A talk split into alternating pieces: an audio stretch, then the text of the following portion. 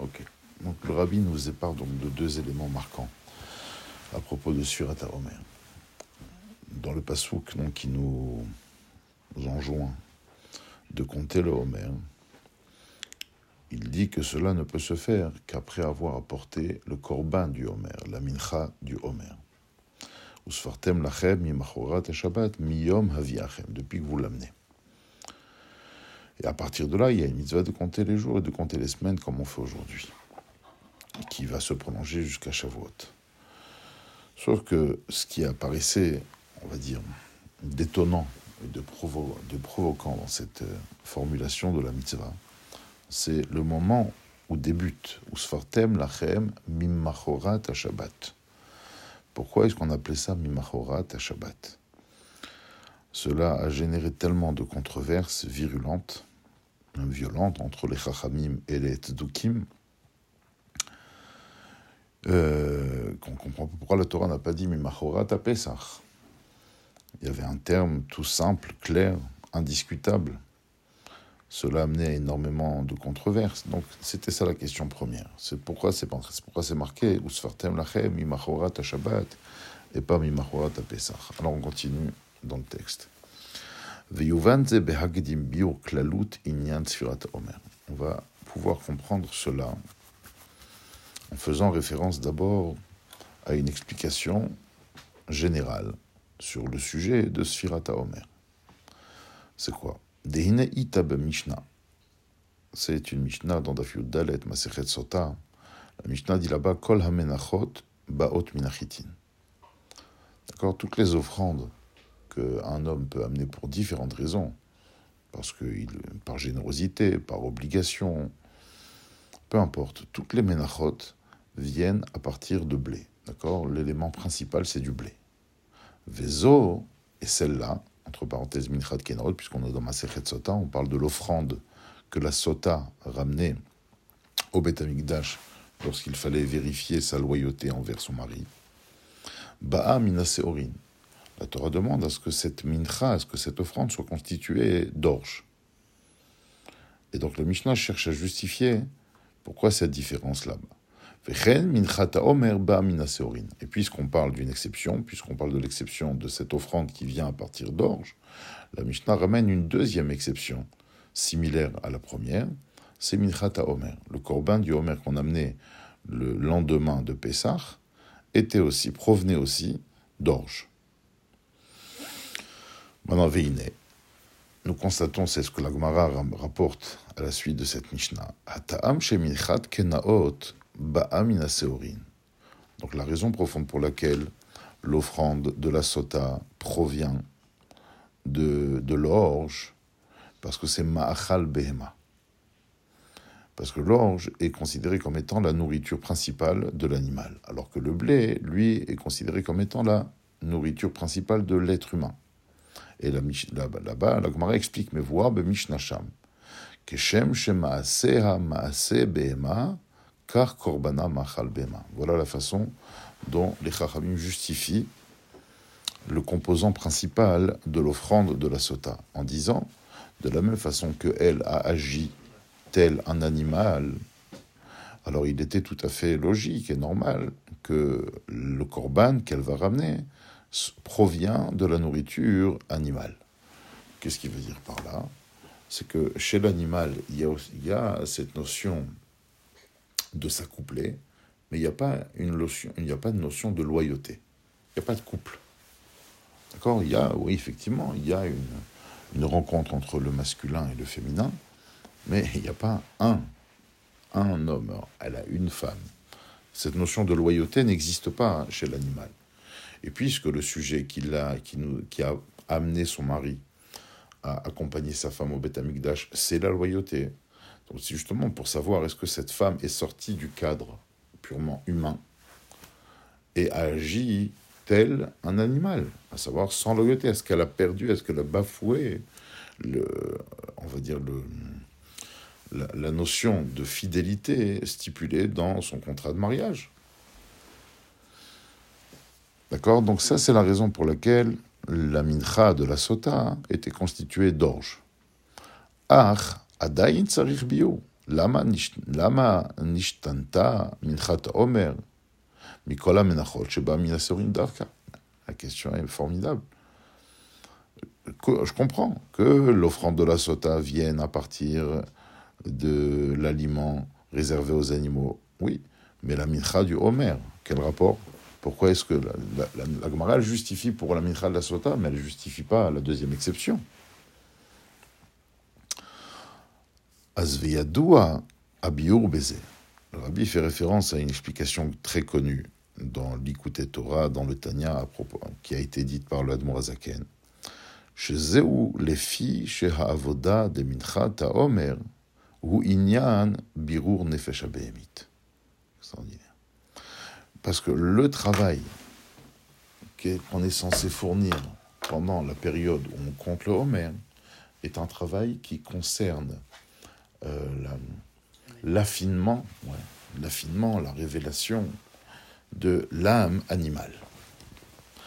C'est très intéressant parce que il y a un minag, chez Chabad c'est très répandu, mais même, pas seulement, je crois, chez d'autres assidoutes aussi, que pendant la période du Homer, ils étudient Masechet Sota. Et il s'avère que Masechet Sota hein, euh, contient 49 dapim, exactement comme les jours du Homer. Et donc, ça rejoint tout à fait cette histoire de Séorim, que c'est à partir d'Orge. Mais c'est beaucoup plus que ça. C'est pas seulement parce que ça fait 49 dapim qu'on étudie cette Masechet pendant le Homer c'est parce que de la même façon que la sota suivait un processus qui était, on va dire, qui concernait principalement son âme animale, le travail que nous on fait pendant le Homer de compter 49 jours est un travail aussi qui concerne l'âme animale de l'individu. En fait, l'âme animale, qu'on peut traduire aussi, et c'est ce qu'on va développer maintenant, la conscience animale. C'est ma conscience animale. Alors maintenant, c'est ça qu'il faut expliquer. Maintenant, il faut expliquer c'est quoi cette conscience animale. Parce que bon, certains l'appellent le bon penchant, le mauvais penchant, Yetzerara, Yetzeratov, le bien, le mal. C'est quoi cette Nefesh Et c'est là qu'il développe quelque chose de magnifique. Au Biuraïnian, l'explication de l'idée, hein. c'est quoi l'idée ici?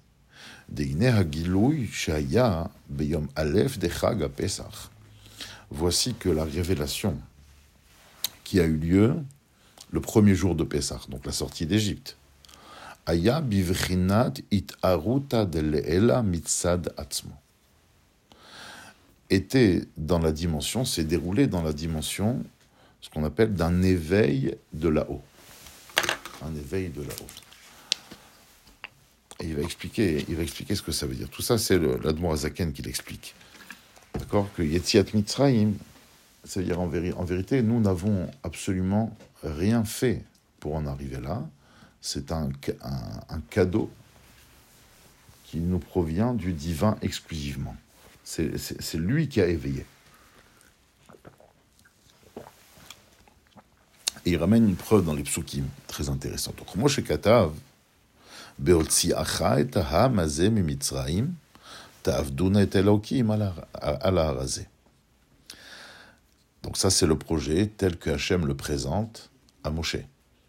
Il lui parle donc de réaliser la sortie d'Égypte, il lui dit quand tu sortiras ce peuple d'Égypte, alors vous servirez ta Avdoun, vous servirez ta Elohim à la raser sur cette montagne-là. Daïnou, ça veut dire quoi? Qu'est-ce qui a marqué dans ce passage Quelle est l'idée contenue? Chez Inyan avoda milemata lemaala itril la mitzrayim.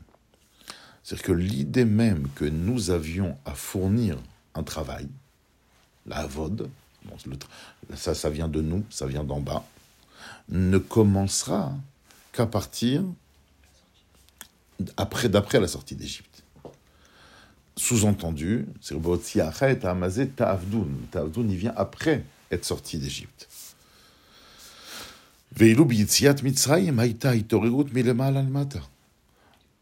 Donc ça sous-entend clairement que pour tout ce qui s'est passé avant que nous servions Hachem, sur cette montagne-là, tout provenait de lui. On était complètement pris en charge. On n'avait absolument rien à faire, tel, tout simplement, tel un, voilà, un nourrisson, un nourrisson qui, qui vient au monde. On lui demande rien. Tout est la force de la mère, après son amour, son réconfort, son alimentation, etc. Tout, tout vient de là, mais c'est tout ça, ça vient de, de l'autre. Alors après, peut-être quand il a besoin déjà de téter, alors là, il va faire un geste, il va faire quelque chose, il va exercer une pression. Mais au début, la sortie elle-même d'Égypte renferme l'idée que tout venait d'Hachem. Vezeu Mashekatav, c'est ce qui a marqué dans le premier pérec de Shirachirim, au Pasuk Dalet là-bas. Moshcheni acharecha narutza, eviani amelech. On connaît, on connaît tout ce Pasuk, dans lequel donc la mariée, la femme, dit à son amant, Moshcheni, tire-moi, après toi, derrière toi, nous courrons. Amène-moi, que le roi m'amène dans ses appartements. Bémet, c'est un pasouk qui en soi n'est pas compliqué, ça va, tous les mots, on les comprend. Mais la formulation est très, très bizarre, parce que, tu vois, au début, c'est marqué Moshreni. Moshreni, c'est au singulier. Tire-moi. Et juste après, on dit Acharecha Narutza, la Shon Rabim. Tout d'un coup, ça devient pluriel. Et après, Ani, on dirait qu'on parle au passé. Ani, il m'a amené. Donc, ce, ce nécessite une, explication profonde.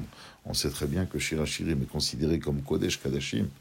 Donc, c'est qu'il se cache derrière, dans derrière la formulation des idées extrêmement profondes. Et le rabbi, justement, va expliquer chaque mot d'une façon très détaillée. Dit Moshreni, quand il est question de cette femme qui dit à son amant tire-moi. Ka'e ala de Yetziat Mitzrayim, shayu baderech.